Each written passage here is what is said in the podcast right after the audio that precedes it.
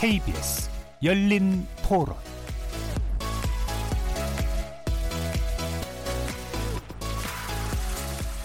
안녕하십니까. KBS 열린 토론 정준입니다. 추경 관련돼서는 경기 부양은 뭐 이렇게 보완하는 것들이 필요하다 생각을 하고요. 미세먼지야 당연히 이제 계속 문제가 되고 있기 때문에 이런 것들이 더 필요하다고 생각하고 산불 복구 예산을 했는데 이거는 국가적 재난이라고 이제 얘기를 하면서 긴급히 이제 예산이 집행이 돼야 되기 때문에 하는 것들이 맞지 않나라고 생각을 저는 합니다. 지금도 이미 부채가 너무 차고 넘치는데 그거를 어떻게 통제를 못하는 상황에서 계속 이렇게 하다 보면 지금 당장은 살지만 우리 후손들은 그 보채를 어떻게 지고 이고 살 거냐는 거죠. 추경의 내용을 국가의 필요한 거니까 필요할 때 하는 거죠. 왜 IMF에서 한국에 추경을 해야 된다고 권유할까 그걸 따져봐야죠. 그게 만약에 우리 부채에 심각하게 우려가 되는 상황일 수도 있지만 역대 어느 정부나 어떤 상황에서도 결국 그것 때문에 저희가 더 큰 문제가 되지는 않았던 것 같아요. 추경 예산을 해서 일자리가 늘어난다 뭐 어쩐다 그럼 찬성하지. 근데 그게 그냥 뭐 포퓰리즘 정책이 엄청 많잖아. 늘리는 건 좋대. 제자리에 써라 이거야. 제자리. 예, 거리에서 만난 시민들의 의견 잘 들어보셨습니까? 오늘 토론할 주제는 바로 추경, 경제도 살리고 민생도 살릴까입니다. 사실은 추가경정예산이라고 하는 주제가 상당히 어려운데 들으신 내용들이 굉장히 시민들이 좀 많이 알고 계신 그런 것 같습니다. 정부는 추경은 타이밍이다 이렇게 얘기했고요. 선제적 경기 대응, 재난 피해 복구 지원, 미세먼지 대책 등을 이제 들었습니다. 6조 7천억 원 규모의 추경을 편성했고요. 하지만 패스트트랙 결사 저지에 나선 한국당이 이거는 총선용 정치 추경이다라고 반대 입장을 분명히 하고 있고 국회 일정조차 멈춰서면서 실제 논의가 가능한 상황인가조차 불투명한 그런 조건입니다. 문재인 정부 들어 세 번째 추진되는 추경. 과연 국회의 문턱을 넘을 수 있을까요? 오늘 KBS 열린 토론에서는 뜨거운 현안으로 부상한 추경 문제, 여야 의원 그리고 경제 전문가와 토론해봅니다. KBS 열린 토론은 여러분과 함께 만듭니다. 토론에 참여할 수 있는 방법 안내해드리겠습니다. 문자로 참여하실 분은 샵 9730으로 의견 남겨주시고요. 단문은 50원, 장문은 100원의 정보 이용료가 붙습니다. KBS 모바일 콩, 트위터 계정 KBS 오픈을 통해서도 무료로 참여하실 수 있습니다. 청취자 여러분이 KBS 열린 토론의 주인공입니다. 시청자 여러분의 날카로운 의견과 뜨거운 참여 부탁드리겠습니다. KBS 열린 토론 지금부터 출발하겠습니다. 살아있습니다. 토론이 살아있습니다. 살아있는 토론, KBS 열린 토론. 토론은 라디오가 진짜입니다. 진짜 토론, KBS 열린 토론. 먼저 오늘 함께 하실 분들 소개하겠습니다. 국회 예결위 예산결산특별위원회죠. 여당 간사를 맡고 계신 윤후덕 더불어민주당 의원 나오셨습니다. 안녕하세요. 예, 한반도 평화수도 파주시의 국회의원 윤후덕입니다. 반갑습니다. 자, 또 기획재정부 차관 출신이시죠. 국회 기재위 소속의 추경호 자유한국당 의원도 나오셨습니다. 안녕하세요. 네, 안녕하십니까. 대구 달성군 출신 자유한국당 추경호 의원입니다. 자, 그리고 두 분의 경제 전문가도 모셨는데요. 먼저 조동근 명지대 경제학과 명예교수 모셨습니다. 안녕하세요. 네, 안녕하세요. 네, 조동근입니다. 자, 그리고 대통령 지금 조용철 고려대 초빙 교수시죠. 어서 오세요. 예, 반갑습니다. 자, 이렇게 네 분과 함께 토론을 이어가게 될 텐데요. 오늘 또 유튜브에 들어가셔서 KBS 일라디오를 검색하시면 지금 바로 저희들이 토론하는 모습을 영상으로도 보실 수 있습니다. 그리고 이 방송은 팟캐스트로도 들으실 수 있고요. 매일 새벽 1시에 또 재방송도 됩니다. 자, 이렇게 함께할 방법도 안내드렸고 오늘 토론 주제 추경, 경제도 살리고 민생도 살릴까 본격적으로 시작해보겠습니다. KBS 열린 토론. 자, 소개해드렸던 대로 국민의 안전 강화 그리고 선제적 경기 대응 같은 것들을 목표로 정부가 추가 경정 예산안을 마련했고요. 그 내용과 필요성, 규모 등이 어느 정도인지를 먼저 좀 살펴볼 필요가 있을 것 같습니다. 그래서 윤후덕 의원께 먼저 여쭤야겠네요. 네, 오늘 국무회의에서 2019년 제1차 추가 경정 예산안이 의결됐죠. 내일 국회에 들어올 예정입니다. 이번 추경의 목적은 첫째, 재난으로 규정된 미세먼지를 획기적으로 저감시켜야 한다는 국민들의 요구를 담아낸 미세먼지 저감 추경이라고 말씀드릴 수 있습니다. 금년 3월 1일서부터 3월 7일까지 일주일 내내 초미세먼지가 한반도를 휩쓸어온 초유의 사태가 있었죠. 그리고 또 국회에서 미세먼지를 사회재난으로 포함시키는 재난안전기본법 개정과 함께 미세먼지 배출 규제를 강화하는 미세먼지 관련 8법이 제정되고 또 개정되었습니다. 이에 따라서 강화된 규제가 현장에서 실질적으로 작동할 수 있도록 민간 부분의 저감 투자를 재정적으로 뒷받침해야 하는 소요가 크게 발생했지요. 자, 미세먼지를 잡겠다는 정부의 의지는 강력합니다. 이번 추경을 통해 금년도 미세먼지 배출 저감 목표량 1만 톤에 더해서 0.7만 톤을 추가로 감축하게 됩니다. 이는 경유 승용차 기준으로 약 400만 대를 퇴출시키는 감축 효과가 있게 됩니다. 또한 미세먼지 추경 규모의 예산을 내년, 내후년에 연이어서 편성할 경우 2022년까지 배출 기준량 대비 35.8% 상당을 감축하려는 계획을 1년 정도 앞당기게 된다는 말씀을 드립니다. 그리고 아울러서 강원도 산불, 포항 지진 등 재해 피해 복구에 긴급히 쓰일 예산을 반영한 추경이라는 말씀을 드립니다. 둘째로는 경기 부진에 따른 선제적 경기 대응 추경입니다. 최근 우리 경제를 둘러싼 대내 여건의 불확실성과 경기 하방 리스크가 커지고 있는 상황입니다. 글로벌 경기가 당초 예상보다 크게 둔화될 것으로 전망되고 IMF, OECD 등 주요 기관들도 글로벌 성장률을 연초에 3.5% 정도에서 3.3%로 하향 조정했죠. 그리고 또 대내적으로는 수출 증가세가 직전 연도 동월 대비 2018년 12월에는 마이너스 2.7%, 그리고 금년 1월에는 마이너스 6.7%, 2월에는 11.4%가 감소되었고 3월에는 마이너스 8.2%를 기록하면서 4개월 연속 수출 증가세가 둔화되고 있습니다.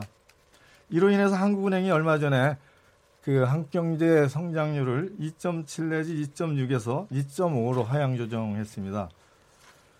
자, 이런 어려움에 선제적으로 대응하기 위해서 총 6.7조 원 규모의 추경을 편성한 겁니다. 큰 분야로 보면 미세먼지 저감과 안전 투자에 2.2조 원, 그리고 선제적 경기 대응 및 민생경제 긴급 지원에 한 4.5조 원 정도를 편성했습니다. 이번 추경을 통해서 0.1%포인트 정도의 성장률을 지지하는 효과가 시현될 것으로 그렇게 기대합니다. 그래서 당초 전망치인 2.7 내지 2.6%의 경제 성장이 이뤄낼 거라고 그렇게 저희는 판단하고 있습니다. 하여튼 국회에 제출되는 대로 야당 예결위 의원님들과 잘 협의해서 신속히 심의하고 또 의결하도록 노력하겠습니다. 예. 감사합니다. 잘 들었고요. 예, 원래는 이제 보통 토론 초반기에는 너무 많은 이야기가 쏟아져 나오면 안 되기 때문에 이제 짧게 가긴 합니다만, 이번에는 또 이제 자세한 설명이 좀 필요하다는 말씀을 주셔서 일단 크게 두 가지 내용으로 들었습니다. 국민 안전과 그다음에 경기 지원의 문제로 추경이 필요하다라고 하는 그런 요지의 말씀을 주셨고요.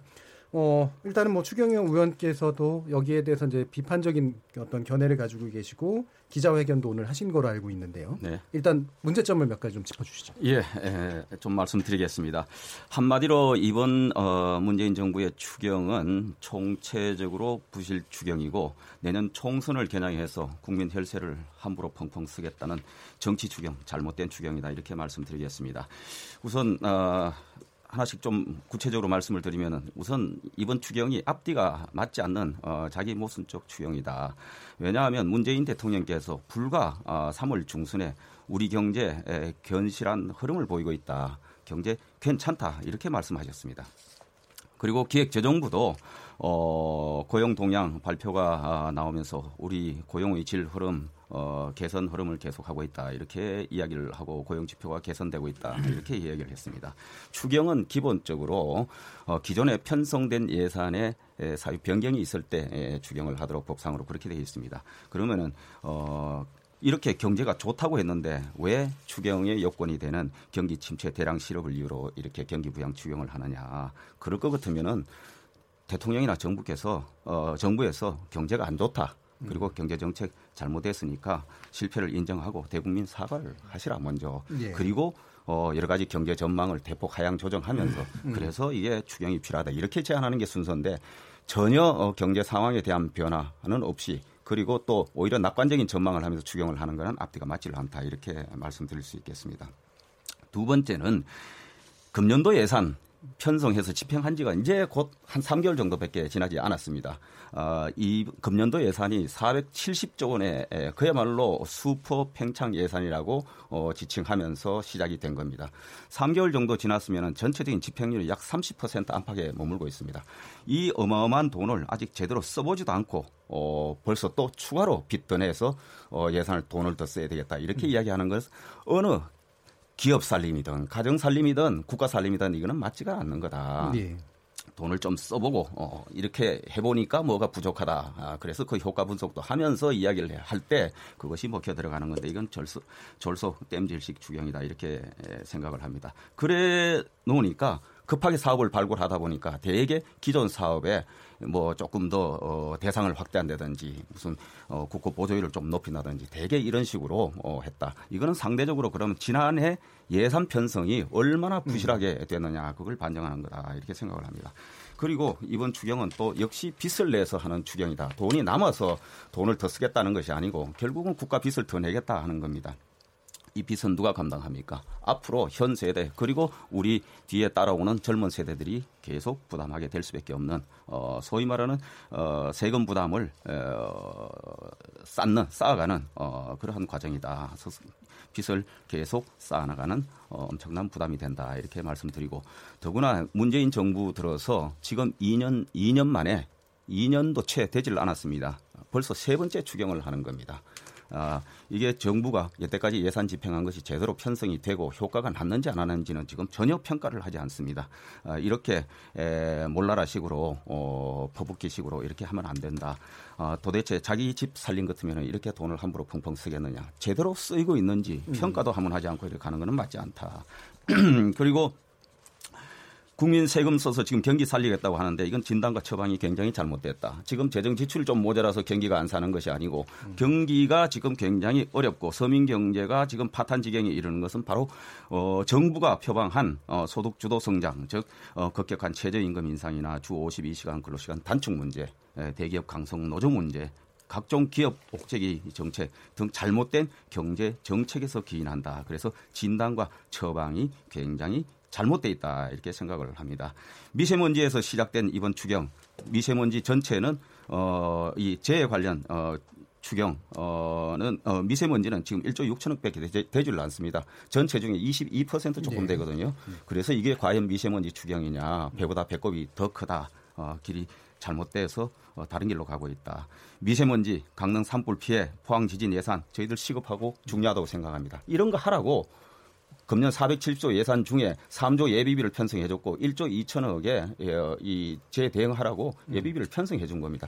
빨리 이 예비비를 통해서 집행해서 지금 어려움을 겪고 있는 국민들한테 지원을 확대하는 것이 좋다 이렇게 생각하고 지금 이 추경을 빌미로 해서 이 엉터리 추경을 마련해놓고 이게 안 돼가지고 뭐 제 대책이 안 된다 이렇게 이야기하는 것은 그야말로 하나의 핑계일 뿐이다. 지금이라도 당장 빨리 이 재대책 지원에 나서시고 예비비를 활용해서 그래서 집행해 보시고 여기에 대해서 진짜 해보니까 추가로 재원이 더 필요하다 하면은 상반기를 좀 지나면서 그때 필요한 사업을 발굴해서 추경을 요청하시라.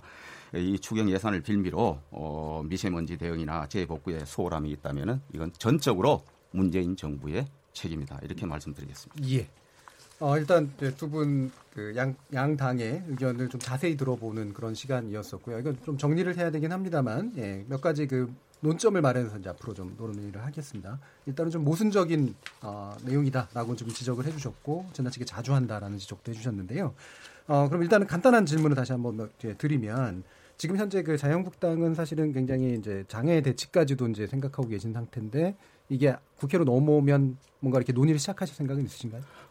일단은 지금 국회 정상화가 우선 먼저입니다. 예. 지금 현재 민주당 등에서 선거법 등 때문에 지금 국회가 굉장히 대치 국면에 있습니다만 이 문제가 매듭이 풀릴 때 향후 국회 일정이 의사 일정이 나올 것이다 이렇게 보고 있고요. 만약에 모든 것이 잘 풀려서 국회가 정상화되고 할 경우에 저희들이 일단은 국회에 넘어오면은 여기에 관한 심의는 진행을 해야 될 겁니다. 예. 심의 진행하는 제일 전제 조건이 아까 말씀드린 대로 재추경 저희들 시급하다고 봅니다. 예. 그리고 예비비가 부족하면은 그 예비비 지출과 안 되는 부분이 어떤 것이 저희들이 살펴볼 겁니다. 예. 저희들은 지금 당장 예비비로 지출하면 충분하다고 생각을 하는데 그리고 다른 이 경기 이 목적력 빚내 가지고 뭐 경기 살리겠다 그 실효성 없는 이런 대책들 땜질식으로 이렇게 가져온 거 이 부분에 관해서는 정부가 예. 다시 필요한 추경이 필요한지를 검토해서 예.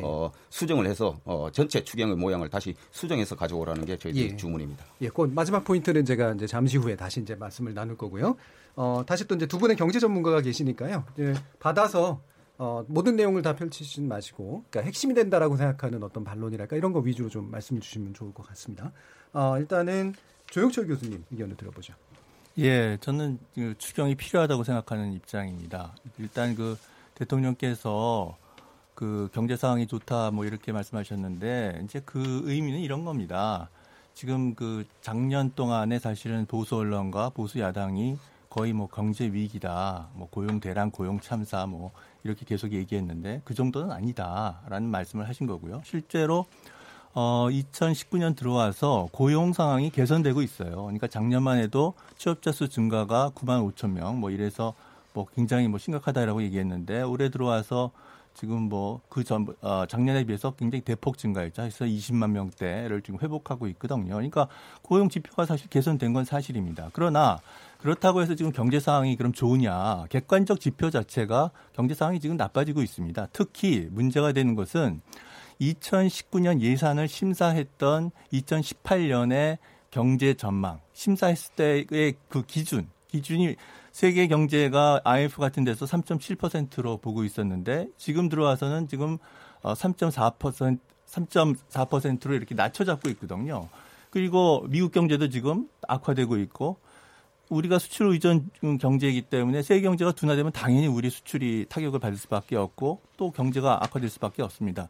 경기 종합 지수라든가 제조 생산 지수라든가 경제 심리 지수라든가 모든 지표가 지금 2018년 말서부터 지금 2019년 들어와서 굉장히 급속히 악화되고 있습니다. 그리고 경제 전망 지표도 한국은행, KDI 모두 지금 하향 조정하고 있고요. 이런 객관적 상황을 무시하고 무조건 뭐 경기 부양 조치를 해서는 안 된다라고 하는 것은 제가 볼 때 굉장히 좀 적절하지 않다고 생각하고요. 야당이라고 하더라도 경제에 대해서 책임을 지고 있는 것이고 한국 경제가 이렇게 하강 국면으로 가고 있으면은 적극적인 경기 대응 조치에 대해서 협조를 해야 된다. 저는 그렇게 생각을 합니다. 지금 방금 얘기하신 것 같은데 제가 한번 확인 이제 왜 반론을 펼치신 것 중에는 모순적이라고 보신 거잖아요. 그러니까 경기가 문제가 있다라고 하는 것, 정책 실패라고 하는 걸 인정은 안 한 채 추경은 필요하다 이런 식의 이제 모순적인 이야기를 하고 있다라는 건데. 예, 지금 객관적으로 문제가 지금은 세계 경제가 둔화되고 있는 거예요.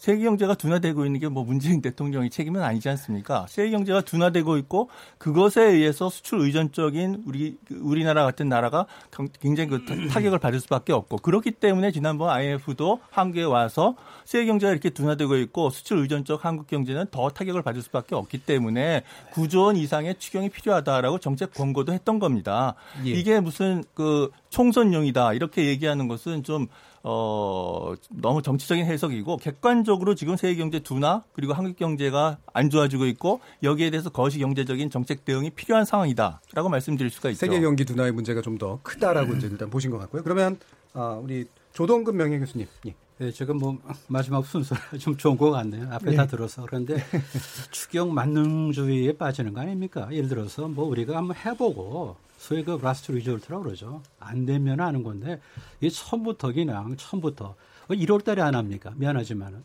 예? 추경은 사실요 좀 뭔가 좀 명분이 있어야 돼요. 명분이요. 그러니까 인위적으로 조작된 건 아니지만은 인위적으로 끄집어내진 그런 명분이죠. 그리고 한번 생각해 보세요. 작년도 그 예산안이 통과되면서 잉크도 조금 미처 마르기 전에 추경 얘기를 하면 어떡합니까? 해보고 안 되면 몰라도. 그렇지 않습니까? 그다음에 미세먼지도 한번 얘기를 좀 정확히 해보자고요. 저는 좀 이건 우리가 꼭 짚어야 되는데 사실은 미세먼지는 한국만의 문제는 아니거든요. 바꿔 말하면은 중국발 어떤 이제 오염원이지 않습니까? 거기하고 싸우는 건 아니에요. 하지만 중국하고요. 두 나라가 머리를 맞대고 미세먼지를 저감하는 그런 공동 노력을 해야 돼요. 그걸 병행을 해야 되죠. 그거 아무것도 안 하고 우리만 무슨 마스크 사고 청정기 사고 그게 도대체 국가 국격이 뭡니까? 미안하지만. 그다음에 제가 굉장히 화가 난 게 뭐냐면요.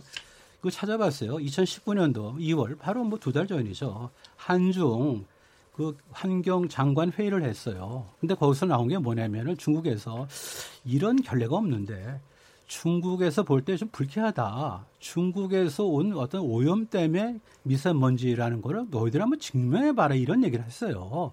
취지가 그럽니다. 그게 말이 됩니까? 우리 편서풍을 다 알고 있잖아요. 미국 가실 때 오실 때 비행기 그 시간이 다르잖아요. 편서풍이에요. 그럼 우리가 따지는 건 아니더라도 분명히 옆에 나라에 피해를 주는 건 사실 아니에요. 그러면 같이 네.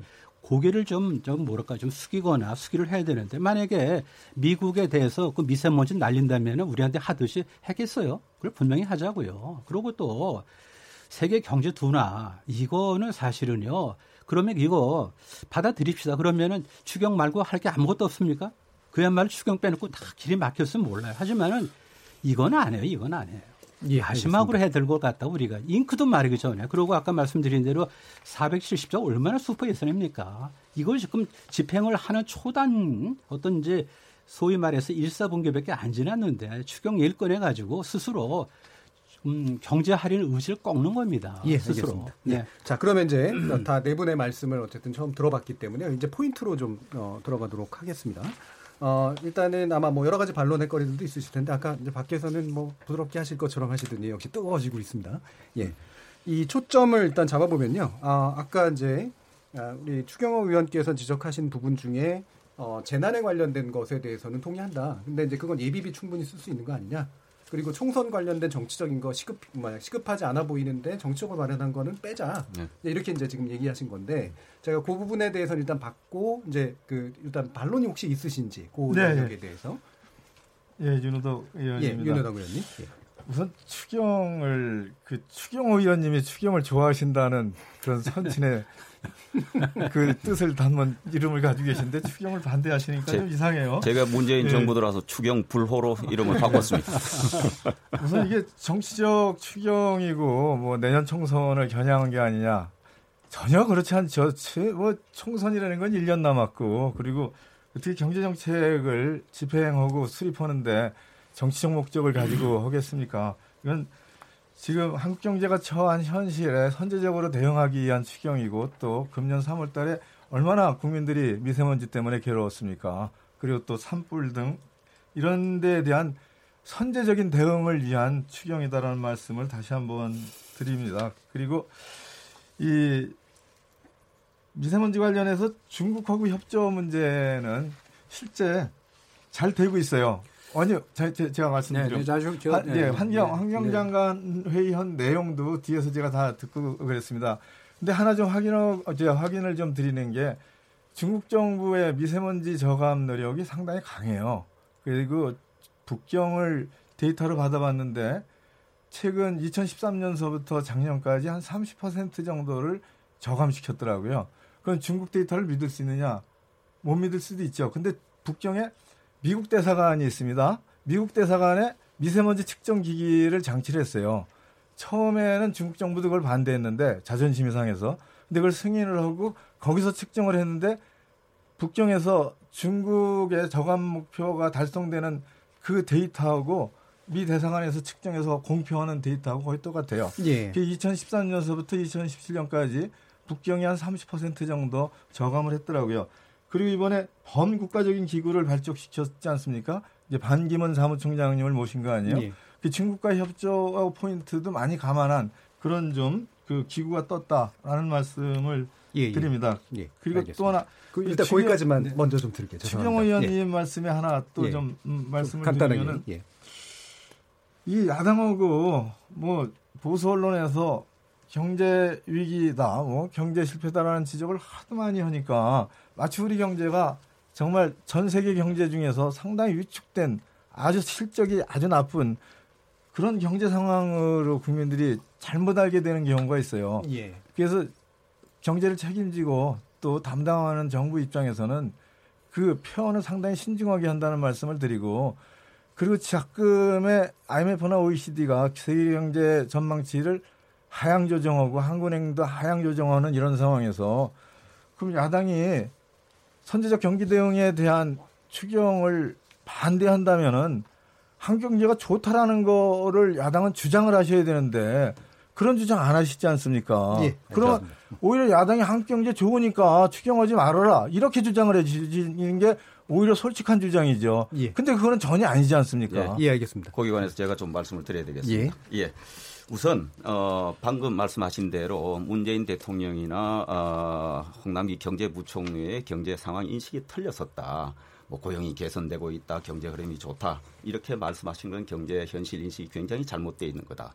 우리 민생 경제가 굉장히 어렵습니다. 지금 금년 들어 수출, 생산, 소비 모든 지표가 다 마이너스입니다. 굉장히 어렵습니다. 그래서 세계 경제도 더 어려워지고, 그래서 이번에 추경을 경기용 추경을 하려고 하면은 자, 우리 경제 짚어보니까 대외 환경도 좋지를 않습니다. 우리 경제 또 굉장히 지표가 좋지를 않습니다. 어렵습니다. 그래서 당초에 정부가 생각했던 경제 전망 전부 하향 조정하겠습니다. 경제가 지금 2.6% 7% 이야기했는데 경제 0.0% 또는 2.3% 이렇게밖에 되지 않을 것 같습니다. 경기 좀 받쳐야 되겠습니다. 그러면서 그림을 내라. 그러면은 아, 이게 왜 그러냐. 저희들도 인식을 하고 그게 맞는 프로그램이 적정하냐. 이걸 첫째 인식해야 되는데 그렇지 않다.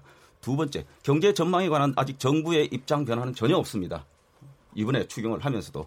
두 번째, 경제가 어려운데 저희들이 주장하는 거는 그럼 그 경제 어려운 원인이 뭐냐? 지금 몇 조 돈을 지금 못 없어서 그 때문에 경제가 갑자기 어려워졌느냐? 경제 어려운 거는 바로 소득주도 성장 등 그러니까 잘못된 문제. 정책이 이 경제를 엉망으로 만들고 있기 때문에 거기에 대한 해법도 경제 정책의 수정으로 가야 된다. 잘못된 정책은 폐기를 하고 이 경제를 살릴 수 있는 구조적인 기업 길을 살리고 일자리를 만들 수 있고 투자와 소비를 확대할 수 있는 이런 정책으로 가지고 가라. 예, 두 가지 포인트는 아까도 이제 주장을 하셨기 때문에 일단 거기까지 듣고요. 그러면 예를 들면 인정하고 예를 들면 사과를 한다거나 정책 잘못이다라고 해야만 이 추경에 관련된 논의를 하겠다는 말씀이죠. 그 이야기는 정치적으로 저희들이 꼭 사과를 받아야 된다 이런 의미가 아니고 경제 상황이 굉장히 어렵습니다. 그러니까 이 경제 정책이 잘못되어 있고 경제 상황이 이렇습니다. 그래서 여기에 대한 사실관계를 인정을 하고 그리고 국민들한테 경제 어렵습니다. 뭐 정책이 이렇게 생각했는데 생각했던 만큼 성과가 나오지 않습니다. 잘못됐습니다. 수정하겠습니다. 그런데 지금 이걸 하기 위해서 우리가 부족해요. 기업을 길을 살리고 일자리 만드는 정책은 또 규제 완화나 이런 거는 하겠습니다. 노동개혁도 하겠습니다. 그런데 또 재정이 일부 필요합니다. 이렇게 해서 큰 그림을 갖고 제대로 이야기를 하라. 그러면 그걸 놓고 우리가 제대로 진단하고 평가를 하겠다. 그런데 전혀 그럴 생각은 없는 게 이 정부 지금 경제 운영 모습이다. 아니 지금 추경호 그 의원님께서 지금 뭐 정부가 경제 전망도 전혀 수정하지 않고 뭐 그대로 지금 그 유지하고 있다라고 말씀하셨는데 그 사실과 다르죠. 지금 추경을 그 부총리께서 발표하셨을 때 지금 세계 경제가 둔화되고 있고 그것이 국내 경제에 지금 상당히 부정적인 영향을 미치고 있고 그래서 이번 6.7조 원 추경을 하면 한 0.1%포인트 성장률이 증가했을 때 그래서 한 2.6% 성장을 할 수 있을 것 같다는데 2.6%도 희망적인 거지 꼭 달성된다고 보기는 어렵다. 그 얘기는 경제가 지금 안 좋다는 것을 사실상 인정을 하신 거고 실질적으로 추경을 하지 않으면 2.5% 성장도 달성하기 어려운 상황이다라고 말씀하신 거죠. 그러니까 지금 경제 상황이 굉장히 안 좋아지고 있고 그렇기 때문에 추경이 필요하다는 것을 추경 발표를 하면서 부총리께서 다 말씀을 하신 겁니다. 금년에 편성해준 470조 예산을 지금 얼마나 쓰고 있는지 아십니까? 자, 죄송하지만 잠깐만요. 예. 거시경제 잠깐만 멈추고 가겠습니다. 왜냐하면 지금 논쟁들이 자꾸 섞이면 이제 논의가 좀 이렇게 분산이 되니까요. 일단은 사실은 많이 나왔던 주장들이 다시 한번 나오고 있는 상태이기 때문에 제가 이제 질문 여쭈는 거에 대해서 이제 포인트를 좀 맞춰주셨으면 좋겠어요. 지금 조용철 교수님이 이제 말씀하시던 중간이었기 때문에 지금 이제 여기서 주장하고 계신 것처럼 총선년 추경, 재작년 추경 이걸 분리한다라고 하는 말이 정치적으로는 뭐 이해가 가는데 실질적으로 가능하거나 필요하다라고 보시나요? 그건 대단히 경제 정책을 정치적으로 악용하는 거라고 저는 생각을 합니다. 지금 국민의 민생 경제가 나빠지고 이렇게 되면은 민생이 타격을 받고 고용의 타격을 받고 그리고 서민들, 자영업자, 실업자가 늘고 이런 문제인데 이것을 정치적인 것은 미세먼지는 허용을 하고 민생 경제 이거는 허용을 못하겠다라고 하는 것은 그거야말로 대단히 정치적인 그 것이고 서민과 민생 경제를 고려하지 않는 그런 잘못된 태도라고 생각을 하고요. 객관적으로 거시경제가 지금 나쁜 방향으로 나가고 있고 거시경제 정책에 있어서 굉장히 중요한 것이 타이밍입니다. 그런데 한국은행이 지난번 그 기준금리를 동결을 했어요. 한국은행이 여러 가지 고려해서 예를 들어 지금 F.R.B. 미국이 기준금리를 내리지 않는 상황에서 한국은행이 경제 상황이 나쁘다는 것을 감안해서 기준금리를 내리면 지금도 한미 간의 금리 역전이 0.75%포인트인데 1%포인트로 올라가게 됩니다. 이것은 한 번도 우리가 한국은행 금융통화위원회가 시도를 하지 않은 그런 통화정책이라고요. 그러니까 이렇게 리스크가 큰 통화정책을 하기가 어려우니까 한국은행은 금리를 동결한 것이고요. 거시경제 정책으로서 여러 가지 대안이 있다고 말씀하신 무슨 대안이 있습니까? 재정정책하고 통화정책이죠. 통화정책이 동결했으니까 남는 것은 재정정책이고 결국 추경이죠. 추경을 거시경제 정책에서 경제가 안 좋을 때 그러면 경기 부양을 위해서 재정지출을 늘려야지. 그럼 여기에서 재정지출을 늘리지 않으면은 그런 이 불황을 그냥 방치하자는 말씀이십니까? 잠깐만요. 일단 경기가 안 좋다. 어떤 이유에서든 간에 그 부분에 대해서는 사실 동의는 전 이루어졌다라고 보고요. 그 방법으로 현재 추경이 적합하냐라는 논의로 가야 되는데 지금 간단하게만 질문을 드릴게요. 조 교수님은 추경 규모는 지금 적정하다고 보십니까? 아닙니다. 사실은 부족하다. 지금 기획재정부가 현재 경제 상황을 좀 안이하게 보고 있다고 생각합니다.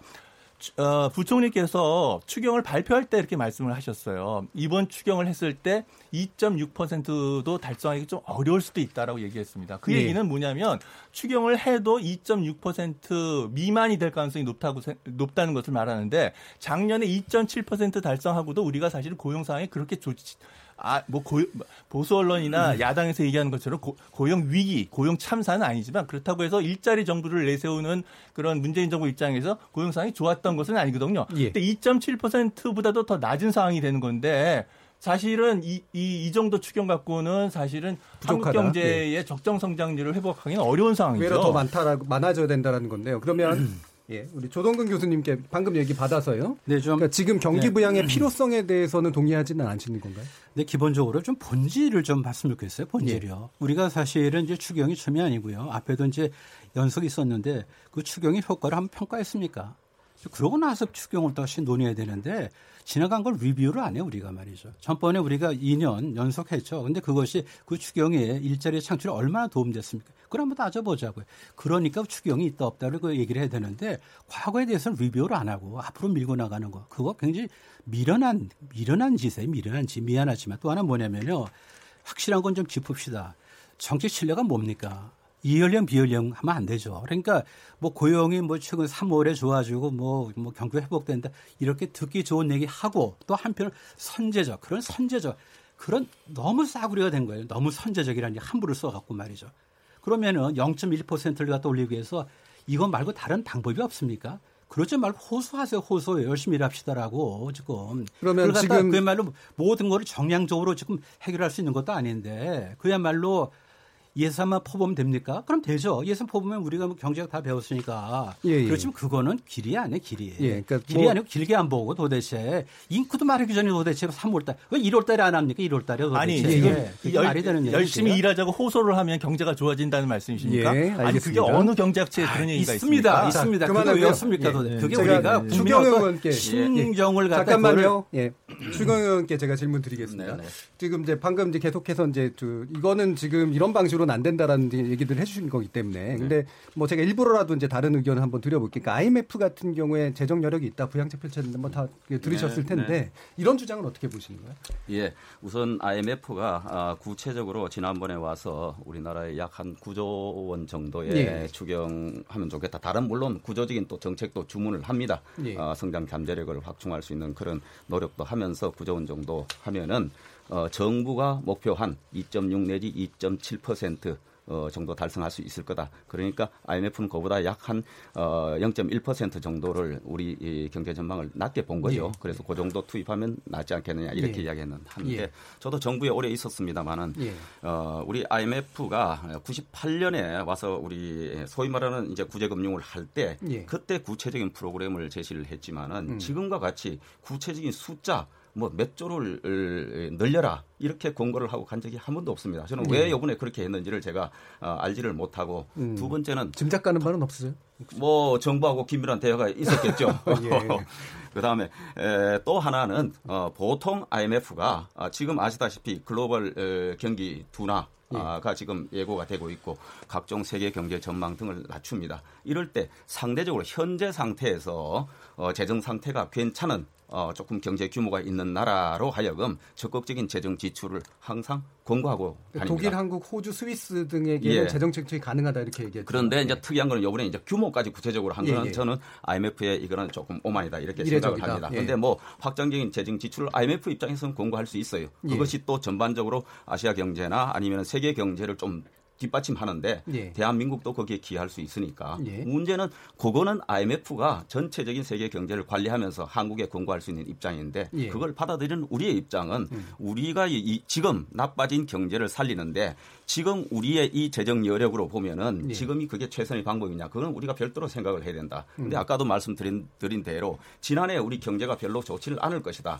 그래서 논쟁이 있었습니다만은 지난해 9.5% 일반 경제 성장률 물가를 경제 성장률보다 2배 이상의 소위 말하는 그 당시 슈퍼 팽창 예산이라고 예, 하면서 예. 지금 407조의 대규모 예산이 편성이 돼 있다. 그래서 이게 지금 집행이 돼야 되는데 이거 집행이 3월달 같으면 한 30%밖에 안 되고 예. 아직까지 집행해야 될 날이 너무너무 많고 재원도 너무너무 많이 남아있는 거다. 예. 써보지도 않았는데 IMF가 지출을 더 하라. 이것이 과연 제대로 된 처방이냐. 예, 여기에 대해서는 예. 상당히 우리가 새겨들어야 되고 예. 그에 대한 이 추가로 빚내서 하는 추경이기 때문에 이 국가 부채가 늘어나는 부분은 누구 부담이냐. 예, 지금 우리 세대의 부담이고 따라오는 우리 젊은 세대의 부담이다. 예. 이렇게 자꾸 빚잔치해서는 안 된다. 예, 그거에 대한 제대로 된 처방.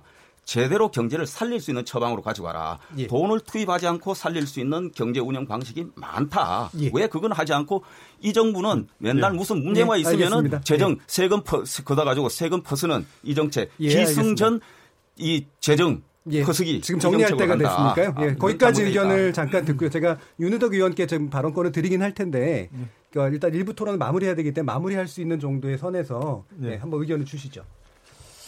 그 IMF의 정책 권고는 뭐 그렇게 적절한 거일 수도 있고 내정 간섭일 수도 있습니다. 예. 우리가 IMF에 대한 기억이 그렇게 좋지 않지 않습니까? 그렇죠. IMF 예. 권고에 따라서 그 상당한 실업이 발생하고 많은 기업들이 도산하고 그랬었죠.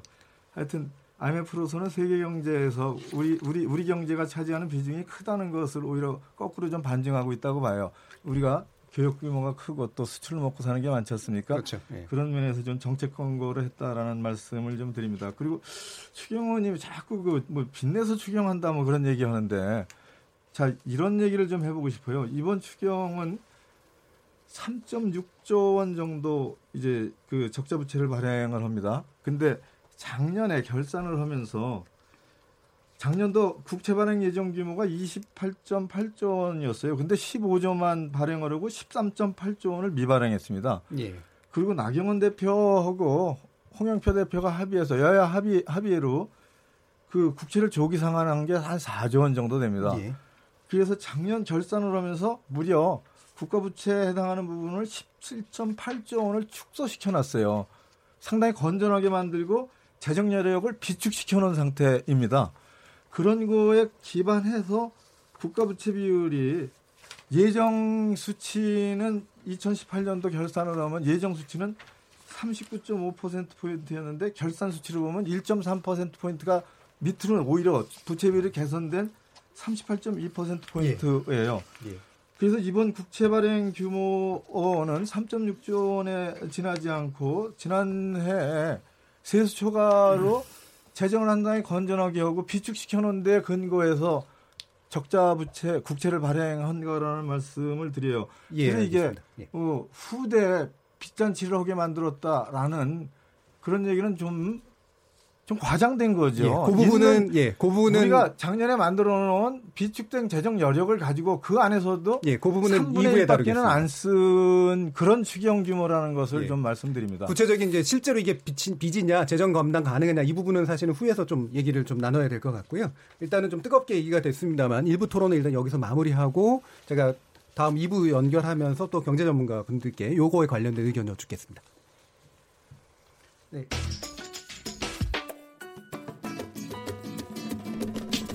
묻는다, 듣는다, 통한다.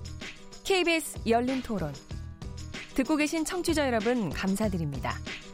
들으면서 답답한 부분은 없으신가요? 궁금한 점은요? 그렇다면 함께 토론에 참여하시죠. 유료 문자 샵 9730을 이용하시면 됩니다. 단문은 50원, 장문은 100원의 정보 이용료가 있습니다. 스마트폰 어플리케이션 KBS 모바일 콩을 통해서도 무료로 참여하실 수 있습니다. KBS 열린 토론은 언제나 열려 있습니다. 듣고 계신 KBS 열린 토론은 매일 밤 1시에 재방송됩니다. 자, 토론이 진행되는 동안 청취자분들이 의견 보내주셨는데요. 들어보겠습니다. 정의진 문자캐스터. 네, 안녕하십니까. 문자캐스터 정의진입니다. 추경 편성에 대해 청취자 여러분들이 보내주신 문자 소개해드리겠습니다. 먼저 휴대전화 뒷번호 3430님. 총선용이란 비판 역시 총선용 아닌가요? 정치적 논리 빼고 경제만 봅시다 라고 보내주셨고요. 휴대전화 뒷번호 9084님. 추경 반대합니다. 속초 산불 한가정당 1,600만 원 보조한다면서 표를 모으는 거 아닌가요? 휴대전화 뒷번호 2029님. 추경보다 예비비 투입이 먼저입니다.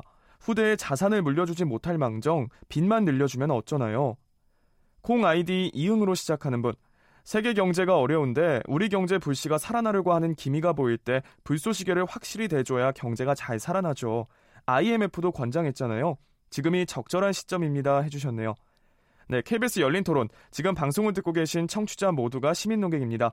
계속해서 청취자 여러분들의 날카로운 시선과 의견 보내주세요. 지금까지 문자캐스터 정의진이었습니다. Yeah, yeah.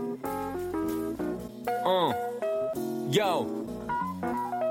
무엇이든 묻고 진심으로 듣고 마음으로 통하는 여기가 열린 토론. 라디오가 진짜 토론. KBS 열린 토론. KBS 열린 토론. 윤후덕 더불어민주당 의원, 추경호 자유한국당 의원, 조동근 명지대 명예교수, 조용철 고려대 초빙교수와 함께 추경, 경제도 살리고 민생도 살릴까라는 주제로 토론하고 있습니다.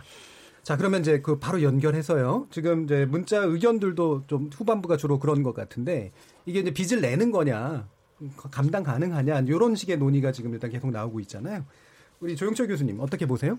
자, 국채 발행을 3.6조 원 추가로 하는 겁니다. 3.6조 원을 국채 발행을 했다고 해서 뭐 미래 세대에 전가한다 이건 좀 과장된 얘기입니다. 문재인 정부 들어와서 GDP 대비 국가 채무 비율이 박근혜 정부 때보다 하락했어요. 예?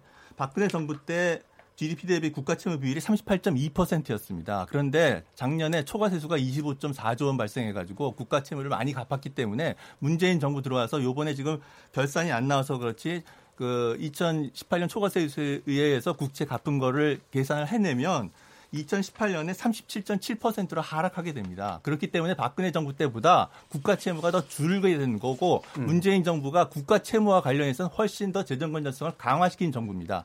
그리고 이번 추경 예산에 의해서 3.6조 원이 증가하는데 자, 지금 국회가 2019년 예산을 심사했을 때는 세계 경제가 지금보다 훨씬 더 좋을 거라고 예상했던 것이고 한국 경제가 2.6%에서 2.7% 성장을 할 것이라고 생각하고 거기에 맞는 예산을 국회가 확정 통과시켜 준 겁니다. 그런데 지금 몇 달 지나고 나서 보니까 세계 경제가 분명히 악화되고 있고 한국 경제가 지금 2.5%, 민간 경제는 2.3%까지 이렇게 하락할 것이라고 전망하고 있는데 그리고 한국은행은 기준금리를 동결하고 있는데 완화적 통화 정책을 안 쓰고 있는데 그럼 이 상태를 그냥 내버려 두고 있는 것이 그럼 적절한 행동이라고 말씀하시는 겁니까? 그거야말로 불황을 방치하는 무책임한 그 행동이죠.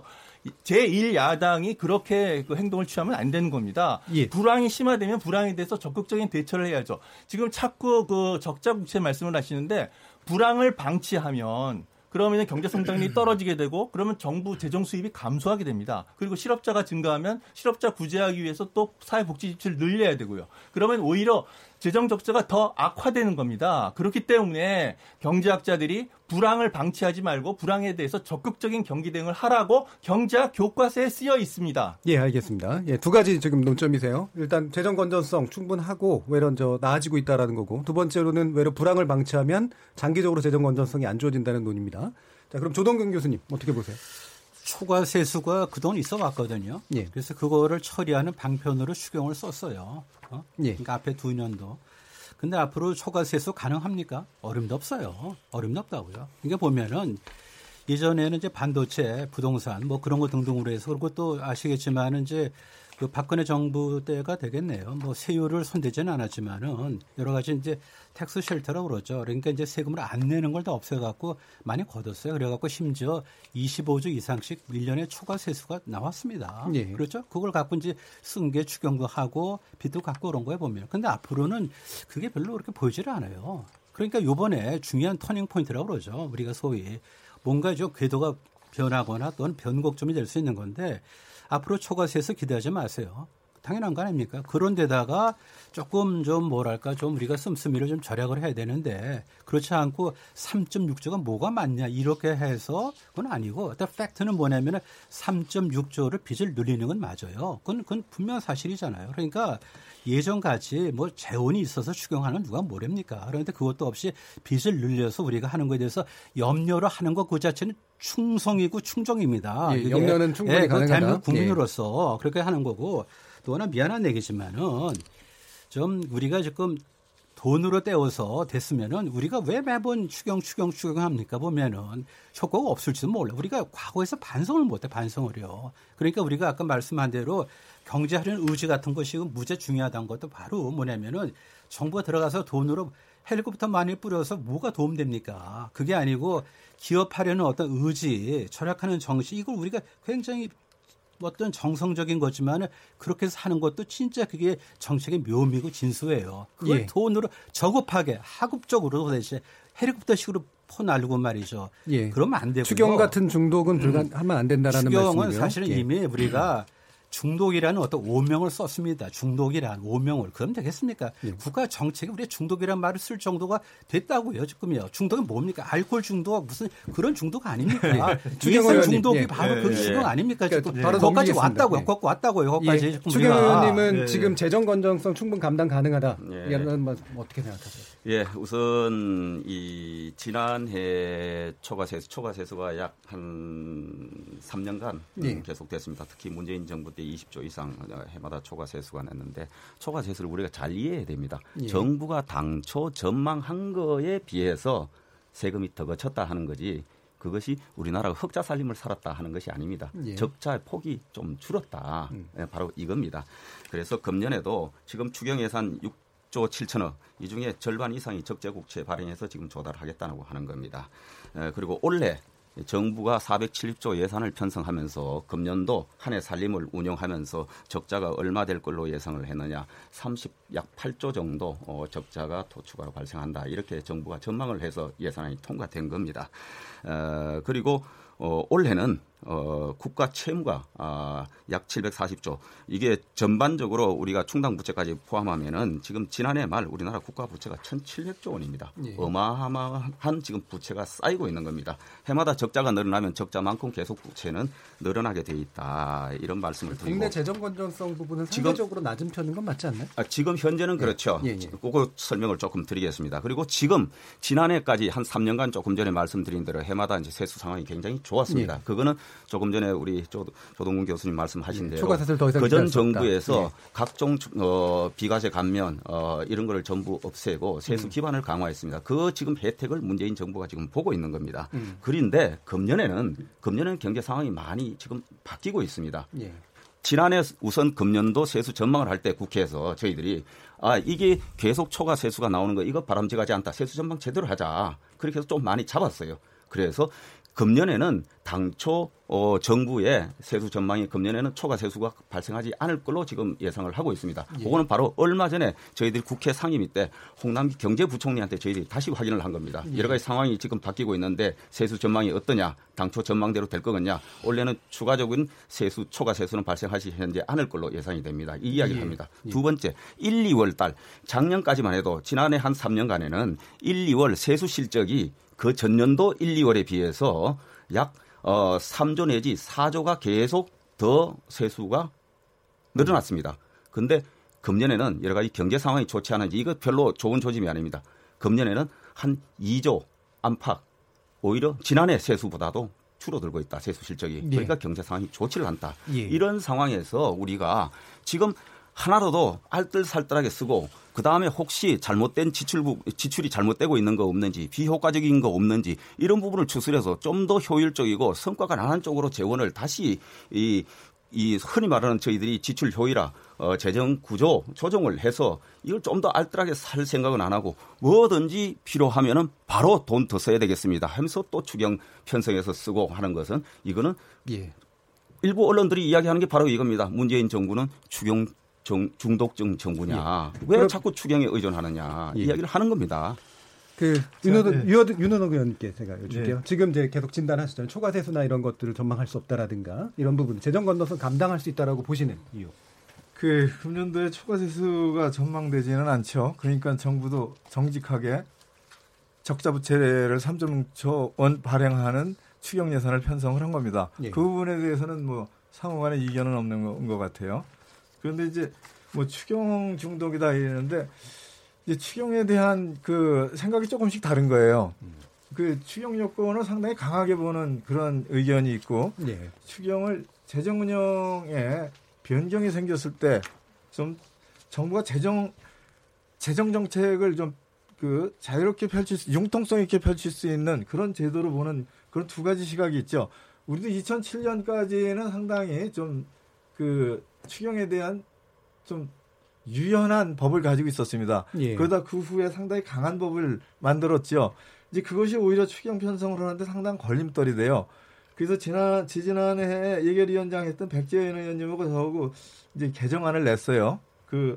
그래서 이 추경에 대한 그 견해 차이는 좀 있다라는 말씀을 드리고 그 견해 차이가 국내에만 있나요? 미국이나 일본은 네. 우리보다 훨씬 좀 그 플렉시블한 유연한 그 추경을 편성하고 있고 그런 규정을 가지고 있어요. 네, 미국이나 일본 같은 네. 경우도 우리가 한 5번 최근에 한 5번 정도 연이어서 했는데 미국이나 일본은 7번 내지 9번 정도의 추경을 편성을 했죠. 네. 그래서 이게 그렇게 고정된 관념으로 볼 거는 아니라는 말씀을 드립니다. 그리고 특히 우리 같이 경제 내부에서 양극화가 심화되고 또 요즘같이 무역에 대한 전망이 어려울 때는 실제 선제적 추경을 준비해야 하는 게 그리고 또 확장적 재정 정책을 펼쳐야 하는 게 전문가들의 일치된 의견이에요.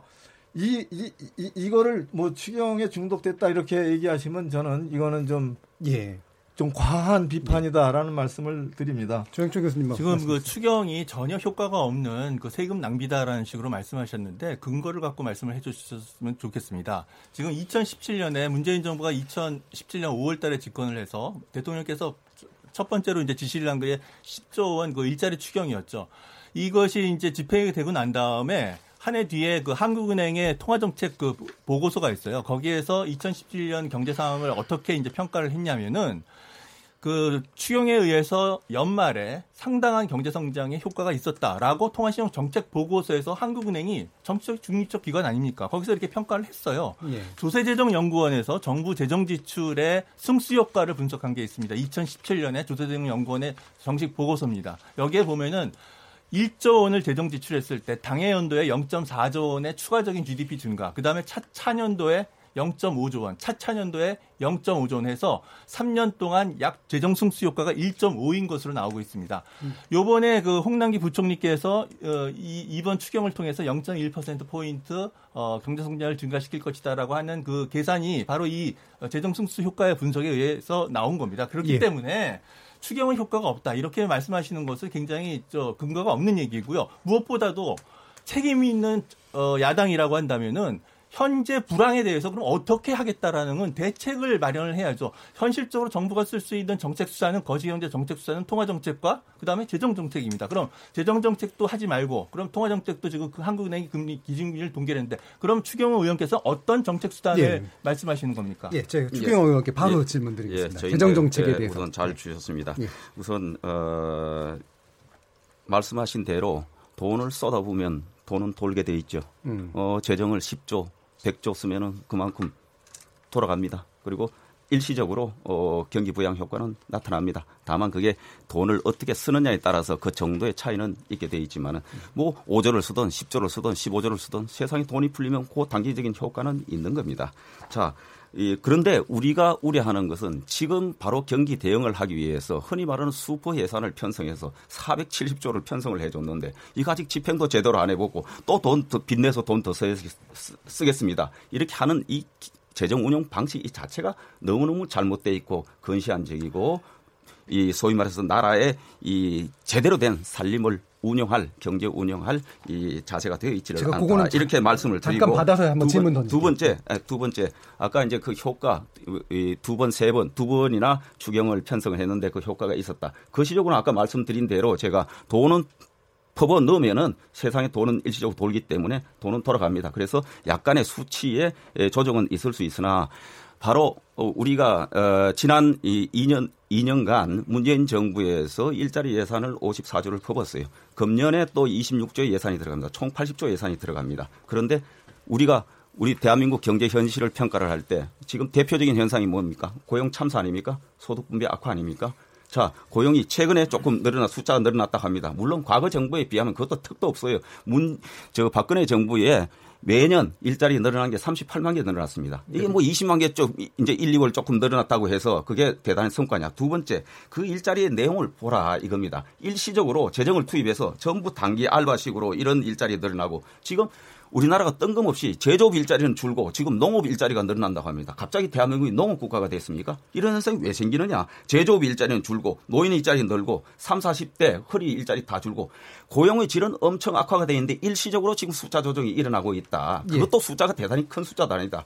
돈 54조가 다 어디 갔습니까? 추경 두 번 편성한 54조가. 추경 자체의 효과는 단기적으로는 있을 수 있으나 제대로 된 평가 한 번 없이 지금 무조건 돈 쓴다. 제가 그래서 윤후덕 의원께 좀 얘기 좀 할게요. 잠깐 죄송합니다. 제가 이렇게 갔다 이렇게 가겠습니다. 추경 제가 잠깐만요. 윤동현님. 그러니까 방금 계속해서 나오는 얘기가 이미 편성 470조 됐는데 왜 그거를 제대로 쓰지 않고 지금 너무 이르게 한다라는 얘기를 계속 하시잖아요. 그 부분에 대해서 일단 답해 주시죠. 일단 지금까지 재정 집행을 하면서 그 정책 당국이 그런 예상을 하는 거 아닙니까? 중반기 하반기까지도 이런 추세로 가면은 우리 경제가 목표 성장률에 미달하고 이를테면 예상했던 그 고용을 유지하기가 어렵고 그리고 또 산업이 그 제대로 수출할 수 있는 여건이 상당히 어려워진다라는 그런 판단을 지금 하게 된 거 아닙니까? 그럼 이 시점에서 어떤 대응을 해야 되는데 그거를 계속 더 예산을 더 집행하고 더 시간을 들여다보고 그 두 달, 세 달 더 가서는 더 대응할 수 있는 시간을 놓치게 되죠. 그래서 타이밍이다라고 말씀하신 거죠. 그래서 추경은 언제든지 선제적이어야 한다라는 의미가 있습니다. 왜? 추경은 당해년도에 다 소진될 수 있는 예산이어야 하거든요. 그리고 추경은 본 예산하고 합쳐져서 플러스 알파가 본 예산하고 합쳐져서 추가적인 승수 효과를 낼 수 있는 그런 그 묘미가 있는 거예요. 그래서 추경을 하게 되는 거죠. 그리고 또 하나 돈을 어떻게 쓰느냐에 따라서 이런 말씀을 하는데 펑펑 쓰는 예산이 어딨겠습니까? 국민의 혈세를 펑펑 쓰듯이 추경을 편성하는 그런 정부가 어딨겠어요? 그건 정치적인 비하일 뿐이라고 생각을 해요. 이번 추경 같은 경우에서도 이를테면 핀테크 산업의 샌드박스 부분에 이제 신산업에 대한 규제를 완화하고 그거에 대한 테스트 배드를 이제 만들어줍니다. 그럼 거기에 새로운 기업들이 와서 테스트를 해야 되는데 그 비용이 모자라는 기업들에게 그 비용을 국가가 보장을 하면서 충분히 테스트해서 ICT 산업이나 또는 금융에서 핀테크 산업들이 융성할 수 있는 기회를 주는 그런 자금을 마련하는 예산들이 많이 포함되어 있어요. 그래서 저는 이런 예산들을 좀 더 심도 있게 얘기해서 다소 야당 의원님들이 그런 진짜 긴박한 예산이나 또는 승수 효과가 제대로 날 수 있는 예산이냐 이런 걸 예산심의 과정에서 따져보고 예. 삭감하고 증액하고 이런 과정을 거쳐야 되는 거죠. 예, 일단 검토가 필요하다라는 말씀이신데요. 당연히 그렇지 않습니까? 예. 조동근 교수님께 여쭙게요. 지금 이제 이쪽에서 같은 맥락을 제가 좀 반대 의견을 말씀드리겠는데 두 분의 같은 맥락을요. 예. 과거에 추경이 효과 있었지 않냐? 있었죠, 당연히. 그런데 그렇다면은 이거 좀 보자고요. 최근 3년간 우리나라 경제 성장률이 OECD가 아니고요. 전 세계 평균 성장률보다 낮았어요. 거기는 사실은 굉장히 심각한 어떤 경고거든요. 한국 경제 성장률이 우리 사실 선진국은 사실 아닌데 근처 왔지만은 세계 성장률 평균을 못 쫓아가고요. 2018년도에는 한미 간의 성장률 역전이 벌어졌어요. 그걸 우리가 보셔야 돼. 2018년도에 한 해지만은 그 우리가 그렇게 무슨 그야말로 예산 퍼붓고 추경하고 그래서 그것이 결국은 성장으로 잡혀야 되는데 잡힌 결과를 보면 그렇지 않다는 겁니다. 그러니까 우리가 노력을 갖다 하긴 하겠지만은 예산을 퍼부어서 성장률을 높이고 삶의 질을 개선하는 데는 연결고리가 그렇게 생각보다 강하지 않다라는 걸 이제 말씀드리는 겁니다. 예. 또 하나 뭐냐면 예전에 말이죠. 절묘하게 예산 100이면은 상반기 60을 쓰고 하반기 40을 썼어요. 그렇게 하지 않았습니까? 그것 하나 방법이죠, 보면요. 그러니까 경기를 좀 진작을 시키는 효과가 있는 게 뭐냐면 일단 100이 있으니까 미리 쓰는 거 미리. 전반기에 50에 한 60을 쓰고 하반기에 40을 쓰고 그것도 절묘한 추경이나 마찬가지예요. 그런 식으로 우리가 어떤 트레디셔널한 어떤 그 지혜가 되는데 그것도 다 해봐야 되는데 그게 안 하고 굉장히 만능주의예요. 제가 중독이라고 표현해서 그렇지만 사실은 예산 만능주의예요, 지금요. 그러니까 우리가 다 동의하는 거지만은 경상 성장률이 얼마면 거기에 준해서 세금 거치니까 그것도 기초해서 예산을 팽창하면 되는데 우리가 굉장히 빨리 가고 있잖아요, 지금요. 그런데 거기도 또 뭐냐면은 부족해가지고 그냥 처음부터 일만 벌어지면 추경 하다 보니까 이게 사실은 추경 중독이 되고 예산이 중독이 되는 거니까 결국은 경제 주체들이 경제하려는 의지라든지 그런 걸 안 하고 또 그다음에 교재화 안 하고 얼마나 좋습니까? 돈 안 들이고 그런 거 안 하고 그냥 뭐든지 그냥 죄송하지만 그냥 퍼주고 돈으로 하면 다 된다고 생각하는 건데 그거는 절대로 한계가 있습니다. 지금요. 미국에서 무슨 퍼준 거 있습니까? 그런데 어떻게 2018년 현재 보면 미국의 성장률이 한국을 역전했냐 그런 얘기예요. 예. 거기에 법인세가 낮아지고 그런 것이 다 효과적으로 저기 작용한 거죠. 추경 의원님 더 강화해서 이 추경과 관련해서 제가 비유를 하나 들겠습니다. 학생이 이제 부모가 자식이 이제 공부를 열심히 하겠다고 해서 그래서 이런 좋은 책 하나 사주면 공부 열심히 하겠습니다. 책을 한번 사줬어요. 사줬는데 그 책을 다 읽지도 하고 처음에 한두 페이지 좀 보다가 그 다음에 또 뭔 책에 또 탐이 나는 거예요. 그래서 또 열심히 할 테니까 엄마 아빠 저 책 사주세요. 그 또 책을 한 건 또 사줬어요. 근데 그 책 또 공부도 또 안 해.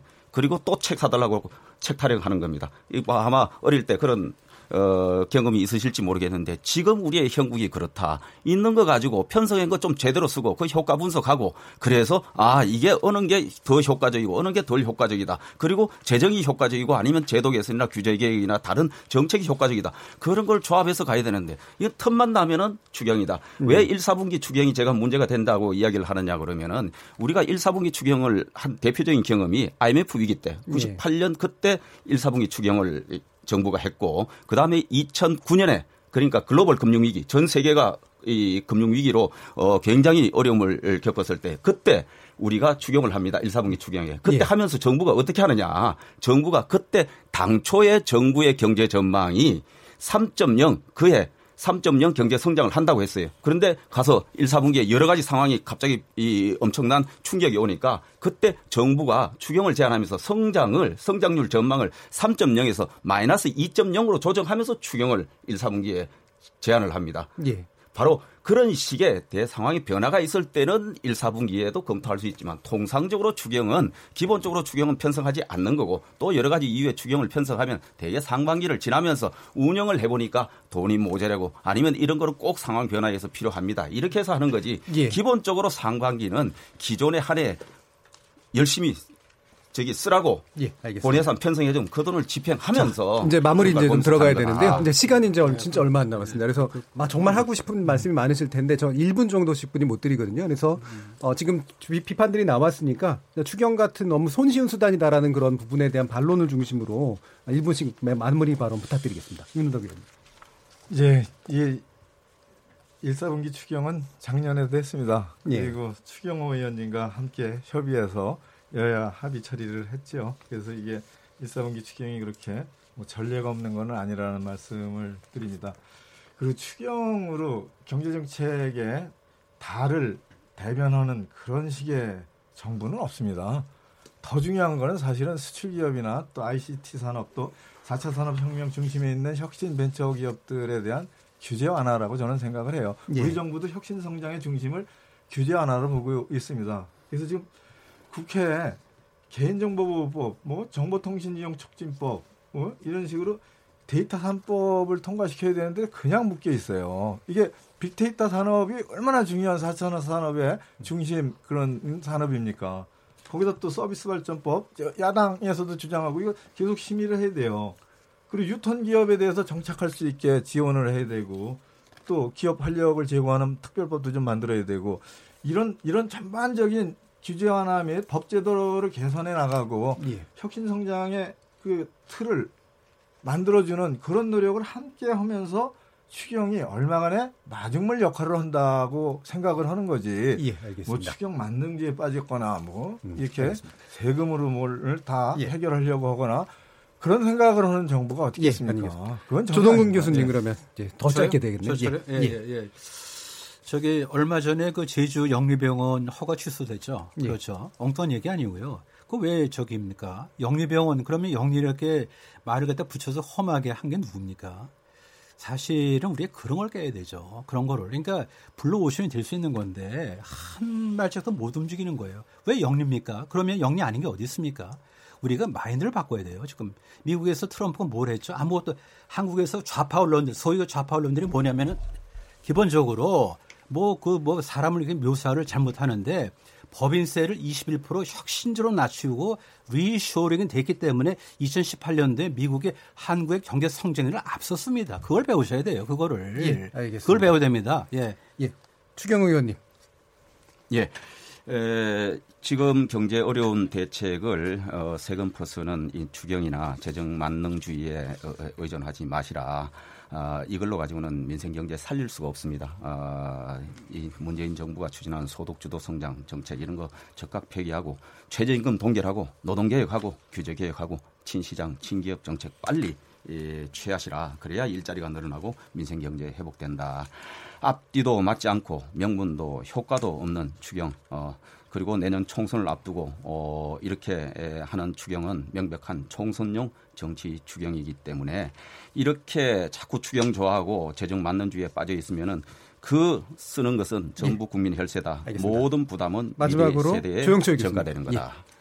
지금 우리가 논의하는 것은 단기의 거시경제 정책을 얘기하는 겁니다. 지금 경제가 급속하게 악화되고 있기 때문에 3, 4개월 내에 경기 악화를 막을 수 있는 그런 정책이 지금 논의돼야 되는 것입니다. 규제 완화 저도 반대하지 않습니다. 근데 규제 완화해가지고 그것이 경제 성장을 촉진시키는 효과가 나오려면 1, 2년, 2, 3년 걸리는 겁니다. 지금 그렇게 한가한 상황이 아니라 3, 4개월 내에 일자리를 늘리고 경기를 부양시키는 그런 정책이 무엇이 있느냐를 지금 논의하는 자리고 그런 규제 완화는 3, 4년 장기적인 국가 경쟁력을 강화하는 그런 정책이에요. 그러니까 지금 오히려 추경에 반대하는 것은 경기 이를 악화되는 것을 지금 회방하겠다라는 것이고 그거야말로 총선용 정치적 그 주장이다라고 저는 그렇게 생각합니다. 예, 알겠습니다. 오늘 열띤 토론 감사드리고요. KBS 열린 토론 오늘은 추경 경제도 살리고 민생도 살릴까라는 주제로 토론해봤습니다. 추경은 타이밍이다. 정부가 강조한 말인데요. 타이밍도 중요하지만 또 비판 쪽에서 얘기하는 구체적 내용도 중요하다라고 판단하실 수 있을 겁니다. 오늘 토론에서 확인된 여러 가지 쟁점들 잘 논의하셔서 답을 주시길 기대합니다. 네 분 모두 수고하셨고요. 감사드립니다. 감사합니다. 저는 내일 저녁 7시 20분에 다시 찾아뵙겠습니다. 지금까지 KBS 열린 토론 정준이었습니다.